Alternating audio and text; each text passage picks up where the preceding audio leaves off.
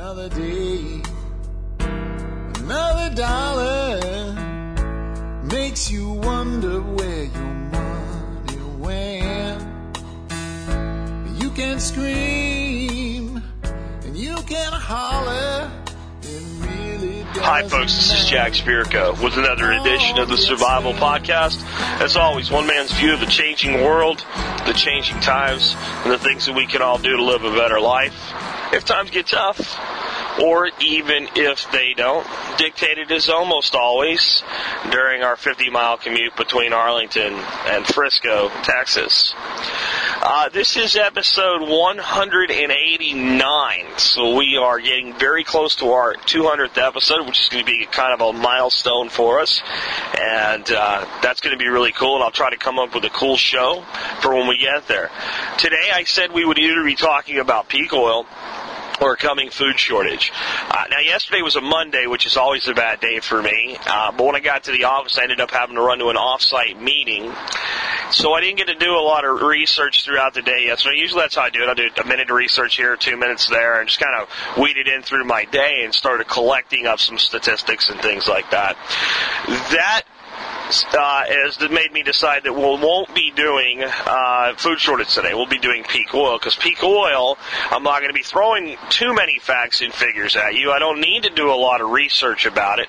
What I'm going to tell you about peak oil, and then the environmentalism wrapped around it, is going to be largely my opinion and my view. So as always, this show is one man's opinion. You are welcome to differ with it. I'm just going to ask you to think before you knee-jerk action respond with, oh, it must be true because they said so, whoever they might be, whoever they is that you will cite. Look at the inconsistencies that I'm going to point out to you today. And I am going to give you some facts today, some cold, hard facts, some that I want you to really stop, think about, and go, And then the other thing I'm going to do, which neither side in these debates tends to do, is boil it down to, let's look at what it actually means to us, regardless of who's right. Because that's what's more important than anything else to me. What is this going to mean to us? Because whether you and I agree or disagree about peak oil really ain't going to change the global policy on how oil is used and taxed. It just isn't going to happen. There's not enough of us for that to matter. So we can stop worrying about what people are going to do, and we need to start worrying about, well, with the real facts known and what the real thing is that people are going to do known, because the agenda is known, what is it going to mean to us? So that's what I'm going to try to help you sort out today. Before we do that, though, I want to do a little bit of house cleaning. I want to do a little bit of flu follow-up, because I get some new information for you about the flu. Okay, number one, house cleaning.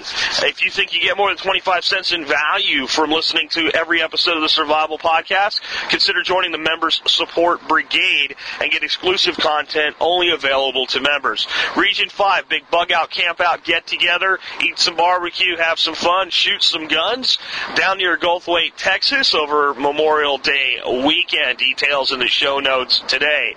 Wilderness Ways, Dirt Time 09, myself and 13 other survival experts will be out there teaching workshops on everything from survival gardening and permaculture to things like making bows and knives and the latest stuff that's available in ultralight backpacking and survival gear.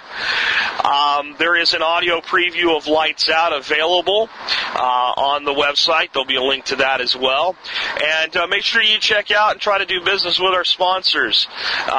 We have two sponsors that I'm going to mention briefly today. One is Tactical Response, and the other one is Ready Made Resources. You can find banners for both of them on the SurvivalPodcast.com in our right-hand margin. Check those guys out. Give them some business. They're supporting our show in a way that's really making it more and more possible for me to spend more and more time doing it. So if you enjoy the show, support the sponsors. Okay, so let's rock on with today's topic. And that knocked out the intro, the house cleaning, and everything in 4 minutes. So that's meeting my goal. Anyway, let's go with a little bit of update on the flu. The flu is now no longer called the swine flu because we're worried about the branding effect on meat. See, because of the swine flu, Russia said we're not going to import any meat from Mexico or the United States, especially pork. because it's from the pork. Now, you don't get swine flu from meat. It just doesn't happen. It doesn't spread that way. And Russia's not stupid. Russia knows this. It's an anti-U.S. PR move by Russia to damage us economically. They are not our friends, in spite of what you've been led to believe. When they do something like that, that is a very clear indication they're not officially our friends. I don't think that comes to a shock to most people, but to some, they're like, wait a minute, the Russians, we're good friends with the Russians now. Okay, great, whatever. There you go, this is why. So in an effort to reduce the brand damage of the pig, right, we're now going to call it the North American flu. So instead of damaging the brand of the pig, in a way in which anybody that really wants to know the truth would take like 2 seconds to figure this out, that pigs may be the source of swine flu, but they're not via their meat. And you can eat all the spare ribs and bacon you want. You're not going to get swine flu. No, we will damage the entire brand of the North American continent. Now, it looks like this thing came from Mexico, but God knows we can't call it the Mexican flu. Now, there's a lot of America haters out there, including one serving in our government, if I can use the word serving without puking, that I'm sure would have liked to have called it the American flu. But they couldn't do that, not because people like you and me would be angry, because the poor Central and South Americans would get lumped into that, and that just wasn't fair. So we'll call it the North American flu, even though it came from Mexico, because, we've had cases in Mexico, the United States, and Canada, so let's just go ahead and damage Canada with it, too, by changing the name of it. So I just thought you guys would find that interesting. The next thing is, I actually was able to talk to a doctor yesterday that works for Parkland Hospital here, and what he told me is, so far, the few people they've seen with swine flu, and I'm going to keep calling it frickin' swine flu because I'm not going to damage Canada's brand. They didn't do anything to deserve that. Anyway, what he's told me is everybody they've seen with this thing so far in the hospital has, and there's like 2 or 3, so there's not many. So this is a small statistical piece, very small. But so far, the swine flu has been more mild than the normal flu that everybody gets.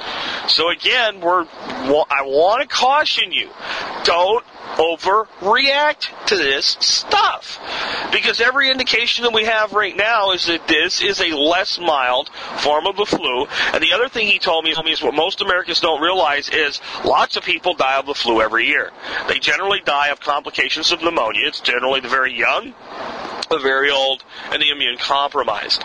And they don't really know who died in Mexico yet, but his instinct is it was probably the old, the young, and the immune compromised.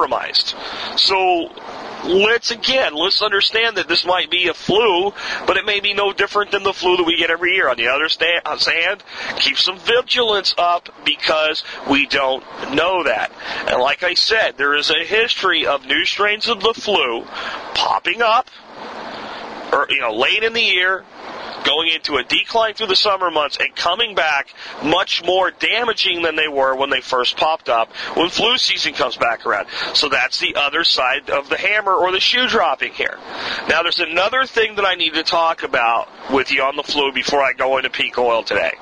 It's something really important, and I really want to make sure that people understand this, because the black helicopters are not coming to freaking get you, hold you down, and give you a flu vaccine against your will. That's just not going to happen.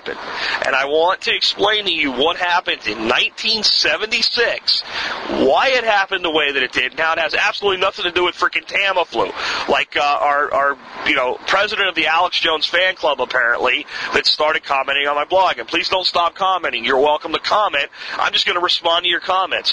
What he said is, look back to 1976, see what happened there, and Tamiflu is evil. Don't take Tamiflu, eat elderberries or some crap like that or whatever. All right. Here's the thing. 1, I'm a big believer in natural cures. I'm a big believer in natural prevention. I'm going to look into some things that have actually shown to help improve flu resistance in some studies, and I'll let you know about them. And I may not find any. I may find a bunch. I'm not sure. Please don't send me a bunch, because everybody has their little pet like that. I'll do my own research on this. I don't need any help on it whatsoever at all. Thank you.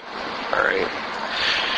But what happened in 76? In 1976, we had exactly what happened this time come around. A mild case of swine flu. One person in the United States died, but the government was legitimately afraid of what happened in 1918 with the Spanish flu, which also should be called the North American flu, by the way, because it came from North America. In fact, it came from Georgia.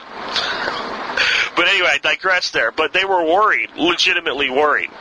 President Ford was terrified that it would destroy his legacy, and he also wanted to get reelected because, of course, he inherited the White House. So when the swine flu first popped up, they decided that they needed to head it off. And eventually both the Democrats and the Republicans decided it was the most important thing going on that year, especially with an election coming up. Couldn't have Americans dying left and right from the flu while the election was going on, and then everybody would turn to the government and go, look, you didn't do anything. So they decided they were going to vaccinate all 200 and some odd million Americans at the time, 230, 240 million Americans. And you could get flu shots anywhere. Now the problem was that they rushed the flu series. It wasn't a conspiracy. It wasn't black ops. It was that they started trying to make the serum in February, and they had it ready for deployment by August because the drug companies were forced to speed it up. You got to get it done. We need it now. We're all going to die without it. Do it, do it, do it. And the drug company said, hey, you know what? We're telling you not to do this. We're telling you we need more time. We're telling you there could be side effects that we don't know about. This is a new vaccine. It's not like mixing up your Manhattans that you guys slam every night. You really need to give us more time. And they said, we need it now. You are under contract. You will make the vaccine. And the drug company said, fine, you take the liability, government. We're not taking it because we're telling you not to do it this way. We're telling you not to do it this fast. And they rushed the vaccine. The flu became a non-event. It didn't come back stronger than ever. It went away, and nothing happened at all. But lots of Americans had massive side effects. Quite a few died of side effects to the vaccine. At the time that had occurred, about 40 million people had received the vaccine. People were lining up. You could go to the firehouse. You could go anywhere just about and get a shot. And it took about 40 million people and several thousand severe side effect cases before finally everybody pulled back and said, yeah, we're not going to do this. That wasn't a conspiracy. That was incompetence. That's what happens when politics overrides medicine. That is why we should not be letting our government control our healthcare system. That's what that was. There was no, look at the black helicopter, said they come 1976, they're already here. It wasn't that. You guys, and here's the thing, most people that think that that's the case don't freaking remember 1976. I don't, but I've looked up the facts about what happened, who did it, and who said what, and who did what, right? That was a vaccine. Please understand that Tamiflu is not a vaccine. It is a drug that lessens the severity, duration, and symptoms of the flu. Compared to other medications, it's as low or the same in side effects. I'm not saying there's none there. There's no risk, but there is some. And it's a viable treatment alternative for strains of flu where it's been proven to work. It's been proven to work here. I would not run away from Tamiflu screaming they're out to get me, strapping down my foil hat if I were you. You do it if you want to, but when somebody makes comments like this in my blog, I am under an obligation to answer them because I want to make sure that you understand that that guy doesn't speak for me, that I wouldn't hesitate to take Tamiflu if it was proven to be effective against a strain of flu that was also a strain of flu proven to be highly deadly with a high mortality rate. All right? I have no plans to run out and stockpile Tamiflu right now. But there may come a day when it might be what you want to do. That's all I'm saying. So let's go from there. And I know that ate up almost half the episode, right? But I needed to talk to you guys about that. I need to keep you informed about this flu thing. And we need to stay on top of this as it progresses. And I want to be able, when this thing is done and over with, if it turns into a non-event, for us all to be able to look back at it and still have learned something. So that's why I keep bringing it up. So let's look at peak oil. Now, let's start out with what peak oil is. What is the theory of peak oil? It's important that we understand this because if we don't, then we, we'll get wrapped up in hysteria or wrapped up in complete disbelief very, very quickly. Peak oil is not when all the oil goes away. Peak oil is not when we get to a point where there is no oil left, and all the down goes the electrical grid, no more cars, no more electricity. First of all, we get very little of our electricity from oil today. It's somewhere in the single-digit percentiles that's made by burning fuel oil, which actually comes from oil that we pump out of the ground. Most of our electricity in the United States today comes from nuclear, coal, natural gas, and yes, greenies, wind energy. There's actually more of it than people realize. And I'm all for wind energy, and I'd like more wind energy. And if we're going to spend $1 trillion that we're spending now on this porculus program, I would have been happy to build $1 trillion worth of windmills. So don't write me about how I'm a peaker, right? Because I'm a peaker, and I'm wasting the planet's resources. I'm raping the planet. I don't want to hear that crap. That's nothing to do with what I'm talking about here. But peak oil is a point at which the demand for oil exceeds the capacity of production permanently. Say that again. Peak oil is the point at which the global demand for oil exceeds the production capacity permanently. It's not a blip in the radar where there's a short-term reduction in production or exploration. We have a little blip and a peak in price or something like that. It's when it's kind of end game for expansion via oil-based energy. All right. All that means is that we get to a point where the demand is for, let's just call it 50. To make it these huge billion-dollar numbers mess people up, right? You don't think right anymore. It's hard to understand, hard to get your head around. Let's say the oil demand can be represented by a number of 50. All right. Let's say that the oil demand goes, and the oil capacity of production, complete running as fast as it can, everything that's available, everything can be found, everything that's going to be found is also 50. It's balanced. This is where all the oil producers would like to be. If they could get there, but they can't, because if they get there, peak's only 1% away from happening. But if they were there, oil would be at its maximum potential price long term. So I had to take a call there, folks, so if I don't come back in exactly where I was, it was kind of a detail-oriented call. I'll apologize in advance. But as soon as we get to a point where it's that's what I was saying, 50-50 ratio, right? We have 50 capacity, 50 demand. That would put the price at the highest sustainable price for oil that they could find, because they have an exact matching of capacity and demand. That's not how it works. What they do is they have to exceed demand with reserve capacity to make sure that they don't go to the other side of that swing, because then it's lost revenue opportunity, because even though the oil goes way up, they're selling less volume and their profit goes down. This is a balancing act that all the oil-producing nations of the world try to juggle. And a lot of the conspiracy talk around the oil cartels and all, and there is a cartel, and they are thugs. But what they're really thuggery is about is trying to stay as close to that balance point as they can to keep oil from dropping out of the bottom of the market, like happened to it during this global downturn. And oil went down, it was at $144 a barrel. And a few months later, it's at $33 a barrel. That's what happens as soon as they get that capacity demand curve out of whack, even by a little bit. So what happened with this downturn is everybody cut back. Overnight, everybody cut back on the use of oil, and I mean everybody around the globe. Here in America, people went out and bought smaller cars, people started ride-sharing, people did whatever they had to do because oil got so expensive. Now, on top of that, okay, then we had a global downturn. People without jobs don't get in the car and drive to work every day, folks. People without jobs have, higher electric bills, so their overall energy consumption goes down because they do things like run around turning off every appliance in the house. That doesn't directly affect oil, but it affects energy, and the energy commodity as a whole is also very fluid in pricing and all interrelated. In other words, when oil goes up, generally speaking, natural gas prices go up, okay? Very, very simple economics here. Now, peak oil is when we are at a demand of 50 and the production capacity permanently drops to 49. At the highest, they can never get it above 49 again. Capacity stays at 50, demand stays at 50 and either continues to go up or stays level. We now have a discrepancy between supply and demand. There's more demand than there is supply. Oil prices shoot through the roof. That's what happens. Then over time because we're still eating away at the oil, right? The consumption didn't drop at all. Demand went up to 51.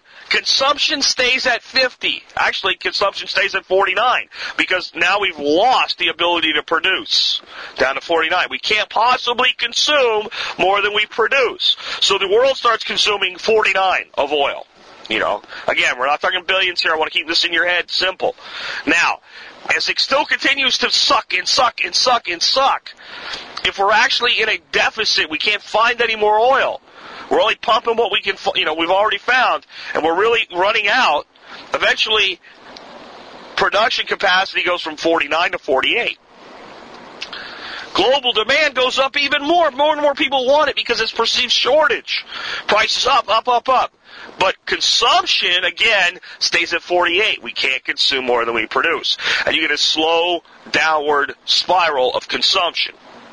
And eventually, there's no oil left. That's peak oil. That's how it's supposed to work. Now, the point you reach peak, and the point you get down to where there's no cars on the road anymore because it's too expensive, or you just can't get any oil, there's a long time between those 2 points. And the people that do credible work about peak oil, and there's a great book out there called The End of Oil. Really recommend you read it. I read it cover to cover. And what the gentleman, I can't remember his name right now, but what he basically says in the book is I'm really not talking about the end of oil. I'm talking about the end of easy oil. There's actually lots of oil for many, many years left. Now, the conspiracy theorist or the environmental wacko or the hybrid between the two says we're already at peak and they just don't want to tell us and we are in real trouble and within 15 years will be no oil left. Okay? You may think that your math and my math adds up here, but it won't. I'm about to tell you one of these facts. I'm going to get off opinion for a minute. 1985. The year before my family moved back to Pennsylvania, where I spent my entire time in high school back in Pennsylvania. We lived in a place called Jacksonville, Florida. I went to a relatively new school in a nice area, and we had brand new textbooks, you know, ones where they make you put a cover on them, made out of a paper bag and all, and you better sign this, and it's going to cost you lots of money if there's one pencil mark, because these are brand new books, so they shouldn't even look like you used them, but you better use them. Remember that type of thing when you got new books in school? So brand new book in science class. And, you know, if you think environmental in our schools is new, you're out of your mind. There was plenty of environmentalism in 1985. They were telling us how people were killing the planet in 1985 in school and in our textbooks. And I remember one page of a textbook, and for some reason, these numbers imprinted themselves in my mind that I've never forgot them, even though it was 8th grade. I opened it up to a chart. How much do we have left was right across the top of the page. And then it said oil, 35 years. Coal, 120 years. Nobody was even talking about natural gas at that time. So 35 years left of oil. Now let's see. In 1985, they were telling me in a textbook, we had 35 years of oil left. Not to peak oil. Nobody was even using the term peak in the general public. The theory was there. So-and-so, I know, back in the 60s, I know. I'm telling you, in the general public, if you said peak oil in 1985, people went, huh? What? Arab embargo? Is that what you're talking about from a few years? No, peak. They would have not known. What this book was saying is this will be the last drop, no more oil. World is out of oil in 35 years. 1985, 35 years later would be 2020. No oil left. Again, this is not the peak occurrence. Absolutely out of oil by 2020. That's accepting the fact that this book was probably written 3 or 4 years before it was actually accepted by the education system and put in place. Why is this important? This wasn't the internet. This wasn't some la-la off on the Huffington Post or some la-la off on Al Jazeera. This was a textbook being taught as recognized fact to our school children in 1985. By 2020, no more oil at all. And I remember sitting to myself and going, that would be 2020, and I'm going to be about 40-something, 50-something years old. I'm going to see the end of oil. Oh, no, this is going to be terrible, but I'm not really going to worry about it because I'm just a kid and we don't really worry about stuff like that. But then I thought to myself, you know what? This is going to be cool because I'm going to find out whether these people are telling me the truth or not because I'm going to be here on 2020. And I'm going to look around, and if there's any oil left, I know they're full of crap. And I came to that conclusion in 8th grade, that something didn't sound right about this. Now, what else was going on that's all wrapped up with this peak oil debate in 1985? Well, in 1985, we were very concerned about a gross, dangerous environmental threat, probably the biggest environmental threat that mankind had ever faced. It was a global problem. It wasn't just about America and us using oil. It was about the entire globe. We all needed to get together and solve this problem because it was going to destroy the planet because of man's evilness. It was climate change, and we were terrified that climate change was going to kill us all in 1985. Do you know what the difference was? What we were concerned about was global cooling. See, all the smog was reflecting the sun. And since we were reflecting the sun, it was causing the planet to cool. And the science was in. The science was in. You check into this. All right, I said there's parts of this that is my opinion. This is not my opinion. This is what was going on in 1985. And some of you folks that listen to this show, I know you're younger people. You don't remember this. You have a shorter-term memory than me because you've been here less time than me. Go look this stuff up, and then look at global warming and all the crap around it, and look at the two and go, wait a minute, we've seen this before. Global cooling was going to kill us all. We were all going to die. They had climatologists on the weather channels, not the weather channels, on news. There was no weather channel yet in 1985.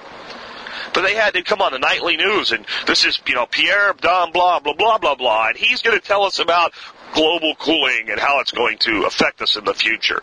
And they would show these climate models, and their models had today the ice caps extending down into North America by now, or down into the northern United States. Canada is supposed to be under ice, according to these models, where the science was in and it was proven. And we needed to do something right away to switch to alternative energy because we only had 35 years of oil left. And we were causing global cooling by burning it anyway.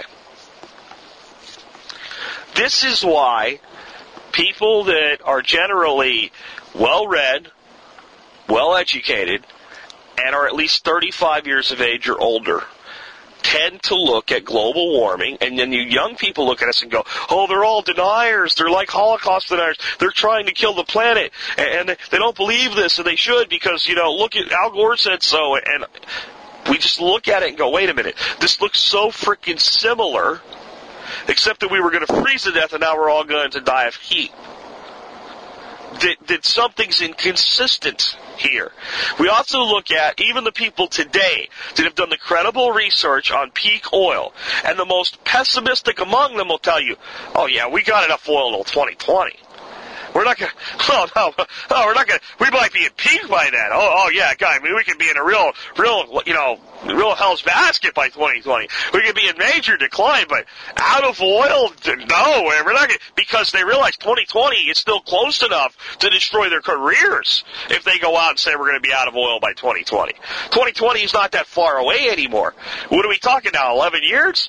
11 years and your career's in the toilet, because it's not going to be in the toilet in 11 years. It'll be in the toilet in 7. When everybody looks at it and goes, this guy's nuts. He said we're going to be out. Look at all the oil we're pumping. We just found some new oil. We got all this oil in the middle of the United States. We won't even pump it yet. We start to run out. We'll pump it. So everybody looks at this and goes, what's the truth? I'm going back to my opinion here. All right? Here's how I feel about this. There is plenty of oil out there yet, but what our danger is not the dwindling resource, it's the expansion of capacity. We have two nations, each with 1 billion people. And one place where the environmental people have it absolutely right is when they point out that the United States has 300 million people. We are a small portion of the entire global population, yet we're using 24 to 25% of the world's oil. Now, does that mean that we're all evil and we should all be executed and we should all have giant carbon taxes shoved up our ass and everything else? No. It does mean that we need to really look for a way to get off of this dependence on foreign oil. Because economically and defensively and strategically, it makes sense. But instead of making that case to the American people, They make the case that, the oil's going to run out, we're all going to die. Or if we keep burning the oil, we're all going to die. So either way, the oil's the problem, not the dependence on the rest of the world. Not the parasitic nature that we have on the rest of the world. No. That's because if you made that case to the American people, even with the microwave mentality that they have, most people still have enough sentient brain cell activity to go, really, we shouldn't be, taking all the world's resources, and we shouldn't be dependent on all the other governments. Really, well, what about food?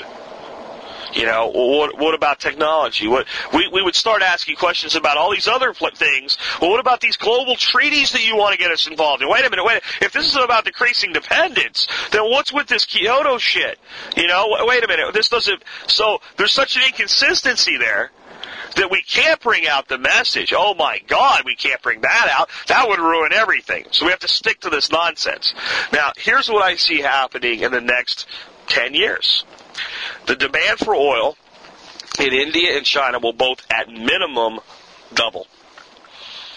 They are not going to slow their economy down just because the global economy is slowed down. The two nations are hell-bent on increasing the lifestyles of their societies. There are more and more cars, trucks, everything going into both nations and being built and kept in both nations now than ever before in history. And 1 billion people can put a big demand on anything, even only a small portion of them are actually using it at a high level.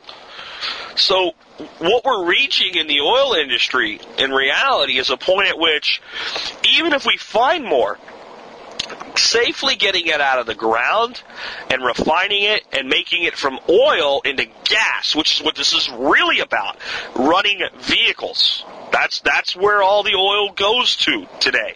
Heating homes, to a little. There's still people using heating oil and all, but mostly the oil demand is around gasoline. And if you look up, I can't remember the number now, but just how much Americans use of gasoline to mow our lawns every year, it's a staggering number of gallons of gasoline. So this is really about gasoline. So what's going to happen as this demand continues to rise? Capacity, even if there's more oil in the ground, is going to get to a point where we can't refine it, we can't extract it, and because of our dependence on all these other world nations, we're not going to be able to get it out fast enough to meet the demand. So we're going to hit a peak that has very little to do with how much oil's in the ground and a hell of a lot to do with what Exxon's actual refining capacity is. And then the enemy will become the friend, and we go, come on, Exxon, come on, make us some more. Because the Chinese and the Indians and the rest of the world are only going to let us continue to use up 25% of this resource for so long before they go, wait a minute, no more. The Chinese are investing heavily into Africa right now. There's a vast undiscovered reserves of oil in Africa, but that's going to become a serious bone of contention. We have the potential to end up in war with China over oil in Africa. The hell with the Middle East. We've got that one kind of sewn up, don't we? And this is the real danger. That's what we should be talking about. We should be talking today. How do we change this for the better for America? Because if we do it here, it's been shown that the first thing other nations do is rip off our ideas and steal them. So let's give them something good to rip off for once. And you may be taking away from this that I don't believe in the oil running out theory. I don't even believe in the oil running out causing peak oil. I believe in demand crippling the capacity side of things. So why don't I believe in it? Because I don't think that the environmental freakos that are out there telling you that you kill the planet or call me a peaker because I drive 100 miles a day, even though I only use 2 gallons of fuel. Those of you who call me a peaker, I use 10 gallons of fuel a week in my car. All right? How much do you use? Anyway, the reason I don't believe it is I don't think they believe it. If you were an environmental whack job tree hugger right now, and you believe that the oil is going to run out by 2020, then you don't have to worry about anything anymore. You don't have to worry about whether or not I use a compact fluorescent light bulb or not. You don't have to worry about my MPG rating in my car. You don't have to worry about anything. All you have to do is wait. By 2020, there'll be no more oil. All the pollution will go away and the climate will go back to normal, whatever the hell you think that is.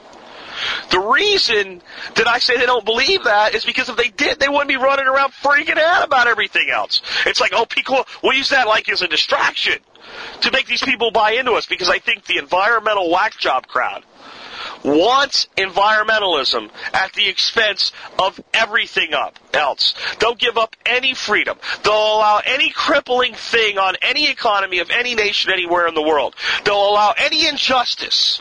They don't care as long as we have a greener world. That's all that matters, at the expense of everything else. And I think all of these things, how does this all tie to peak oil? I think all of it's getting tied into each other. It's all, and it's not a conspiracy. It's everybody having their own agenda, and a lot of these groups having a lot of money and power, and everybody pushing their agenda from different directions, and it causes all this confusion, and then politics makes strange bedfellows. So the peak oil freaks and the environmental freaks team up because they really are after the same thing, less oil being produced. That's what they really want. Or if you're part of the government that sees these two groups and says, we shall use you as the tools that you are, do you want to put in something like cap and trade? Now what's cap and trade? Cap and trade is the expense of every energy source you use going up. That's what cap and trade is. Now, I could make a case for cap and trade. I could make a case against cap and trade. But when it comes down to it, for you, the individual, that's what cap and trade is. The cost of flipping a light switch or pumping gas in your car going up across the board, 24/7, 365 in this country. That's what it really is.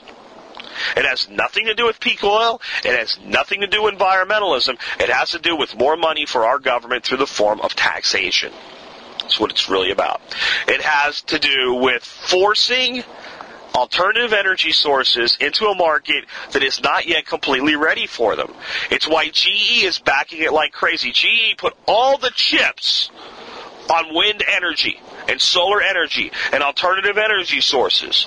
So they're throwing all of their might and their propaganda agency, which is their news media outlet, they're throwing everything at we need to be green. And if you want to have a conspiracy theory, even the freaking people that make the Series 24 were talking about your carbon footprint last week. What the hell is wrong with people? Let me explain something to you. And again, this is my opinion, but I'll tell you, I believe this. Your carbon footprint has absolutely nothing to do with anything. What you need to be worried about is that the cost of your energy is going to go up. Period. And the availability over time is going to go down. It's going to cost more money to get energy, and it's going to be less available to you. And that's why you need to be looking at, what can I do over the next 10 years to move myself toward my own personal energy independence? It has absolutely nothing to do with saving the world. But if you're trying to save the world, don't argue with me, because I'm making a better case for why people should put solar panels on their roof and do all these other things than you are. I mean, do you not understand that? As I just dodged a rock out of the back of one of these trucks, these idiot rock haulers that don't freaking put tarps on their trucks. They should be arrested. Anyway, I'm making a better case for alternative energy in individual hands than the environmental whack job. Plain and simple. Less dependence. Now, why isn't the government making that case to you? Because the government doesn't want you to have solar panels on your roof. The government doesn't want you to have that little wind turbine. All the crap, all these little pet programs, these little grants, and all this shit that they do to make it look like we're trying to help the American person become more energy independent for themselves by producing more electricity, yada yada, bullshit, bullshit. No, they're not. They don't want you to be able to produce all your own electricity, not in any large numbers. If one guy here does it and one guy there does it, they want to make it look like he's a superhero, and there's no possible way you could do it, because then you'll think, oh, I feel guilty. I'm killing the polar bears. I'm killing the sea lions and the seals and the polar bears. Oh, my God. I can't believe I'm such an evil human being. Oh, yes, I'll pay an extra energy tax. I'll pay more for my power because it comes from a windmill. Yeah, I'll do all that stuff because I just can't be like that guy over there with the solar panels. That's going to cost him $25,000 to put those panels on his roof. And that's how much they're going to cost forever because, you know, it's so hard to build a solar panel and nobody else can make them. And that's the game. The game is how can we get people to believe that the energy is running out and the energy is killing the planet so that we can tax the energy and make money from the energy, so that we can push all of these things into the marketplace and not let supply and demand drive their prices down, but let a perceived premium keep their prices up. This is all about money. If the oil was going to run out by 2020, don't you think Exxon would be paying a little more attention to the alternative energy stuff that they say they're paying attention to? Don't you think they would be the first to know, to be able to look at the reserves and go, yeah, we're going to run out of oil. Hey, boys, we make billions of dollars a year on this stuff. We need a replacement product. Do you think that the governments of the world government, and there is a world government already, it's all of our governments together, talking about what they're going to do next. The United Nations. It is a form of world government right now. Not a conspiracy. It's already in place. And it's not hidden. You can see it. There's even TV channels where they occasionally put it on TV and you'll watch it in action. The world governments are moving into a place where they're planning to switch tax burdens to carbon taxes, and to increase taxation through carbon tax. Now, if our government really thought that all the carbon-based fuel was running out, why are they betting the farm on it? Why are again, you got to think about this. When the government taxes cigarettes and they say, well, it's going to reduce smoking, they know it's not going to reduce smoking. They understand that since they already plan to spend the money, that they can't reduce smoking. So they very carefully run economic models and say, how much can we do this and have the least amount of impact on actually decreasing the activity and still maximize the revenue? They're using business principles here. It's the same way you price a product. I mean, here's an economic theory for you, and then you see how this plays into the taxation. There is a economic principle. It's not even a theory. It's proven, all right? And that is if I'm bringing out a new product, let's say I'm bringing out a car, and I say it's a high-end luxury car, great mileage, great maintenance, everything else. If I brought that car out and because of some ingenuity, I was able to price that car at $7,000. No one would buy it. Everyone, it wouldn't matter if you could put it on the road next to a Mercedes and two people in it couldn't tell the difference. Everybody would be skeptical. They would say, "Hey, wait a minute, that $7,000 it can't be because it's there's nothing." On the road for $7,000, this thing must be a piece of junk. So there's a price point where you stay very low volume of sales because you're too low.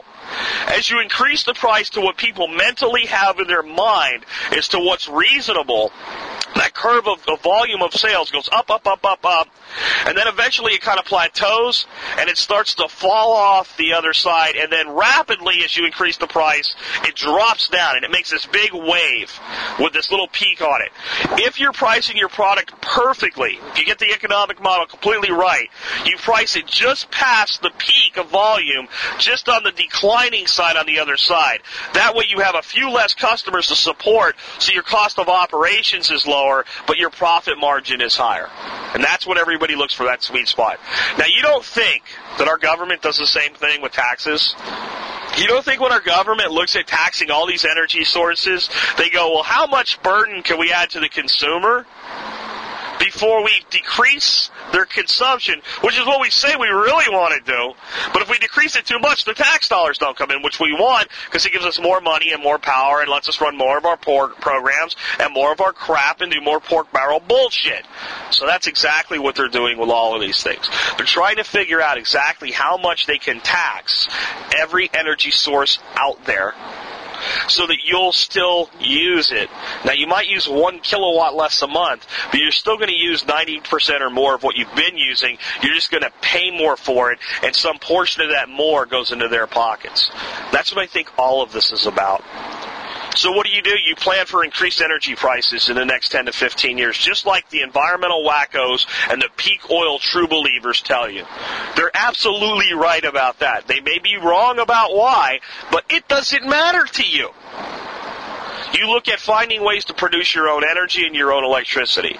One of the things that I'm going to be trying to do in the next year and a half is I want to put a full solar panel system on my place up in Arkansas. And I don't know that I'll be able to provide 100% of my energy, but I want to provide as much of it as I possibly can. I'm going to make the investment. I'm going to do it. I'm not going to do it so everybody will look at me and go, look at him. His farts don't stink. Right? He drives a Prius and he has solar panels. He must fart roses because he loves the planet so much. And a new polar bear has been born in the sky because Jack put a frickin' solar panel on his roof. No, I'm doing it because I don't want to be dependent on these systems. And I understand that the cost of the energy is going to continue to rise just like it always has. And they'll keep doling out the core inflation number and saying, oh, we don't consider energy a cost in inflation. And that'll let it run away like it always has, that they're going to continue to devalue our money. So my money's going to buy less, therefore the price is going to continue to go up. That's what so today, I've covered with you what I really think about peak oil. I guess I've sort of told you what I really think about global warming. I've been on record with that enough. You should know I think it's crap. But here's what I want to challenge you with. If you are one of these people that are a true believer in global warming, you're not just drinking grape Kool-Aid. You've got it laid into that big vein in your arm with an IV bag, and you're running around with grape Kool-Aid on an IV bag on a stand. And it's running that grape Kool-Aid into your arm, and you're sure Al Gore might be an idiot, but he's right about this global warming stuff. Go back and look at what we were being told from about 1975 to 1990 about global cooling, and look at how the government was positioning things to take advantage of the perceived danger.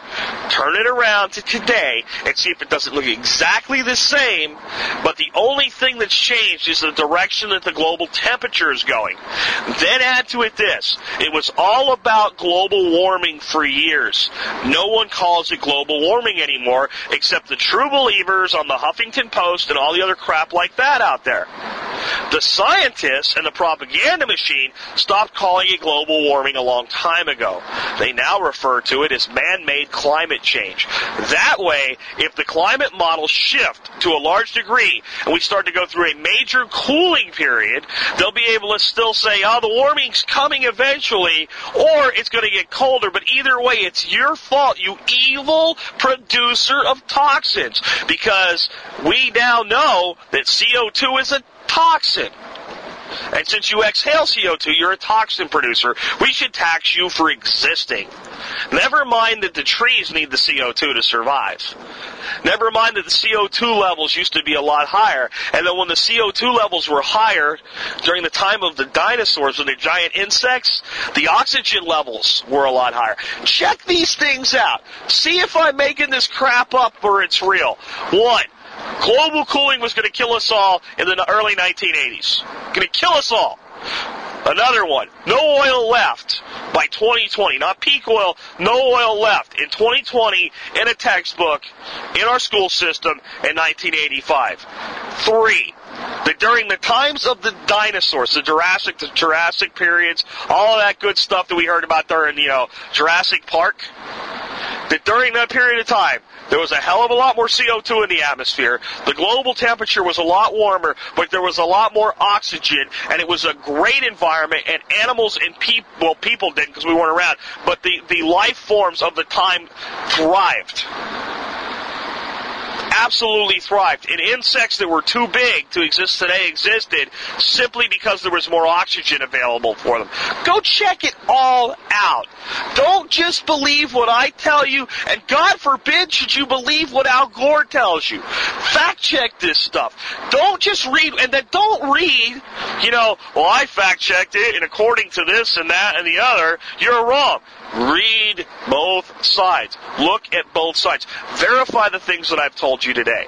And then you'll start to understand that your real motivation is much more powerful than saving a polar bear. Your real motivation is about your own personal independence, your own personal power. And since our government won't make us independent from foreign sources of food and energy and everything else, we need to, as individuals, make ourselves independent. That's the only way you're going to avoid both sides of this. Because when the government does it for you, they're going to tax you for it, and you're going to be dependent on them, and they're going to regulate you. They're already talking about putting in devices that say, oh, look at Joe Blow over on 123 Fake Street. He's using too much electricity. Turn down his allowance. They're already talking about doing that. Barack Obama, ass clown that he is, and yes, I'll call him an ass clown to those of you that took exception with that. The ass clown thinks that's a great idea. As we close today, totally different subject, I want to mention something to you that our ass clown president just did. The ass clown wanted a photo op of his aircraft, his presidential Air Force One, flying with New York City in the background. So they sent the president's plane with a fighter jet following it low over New York City to get the photo shot. But they didn't tell anybody they were going to do it. Mayor Bloomberg is all pissed off because everybody freaked out because they thought, it was a 9/11 attack, happening, because you see this low-flying, great big aircraft, and you see, one of these high-speed fighter jets following it.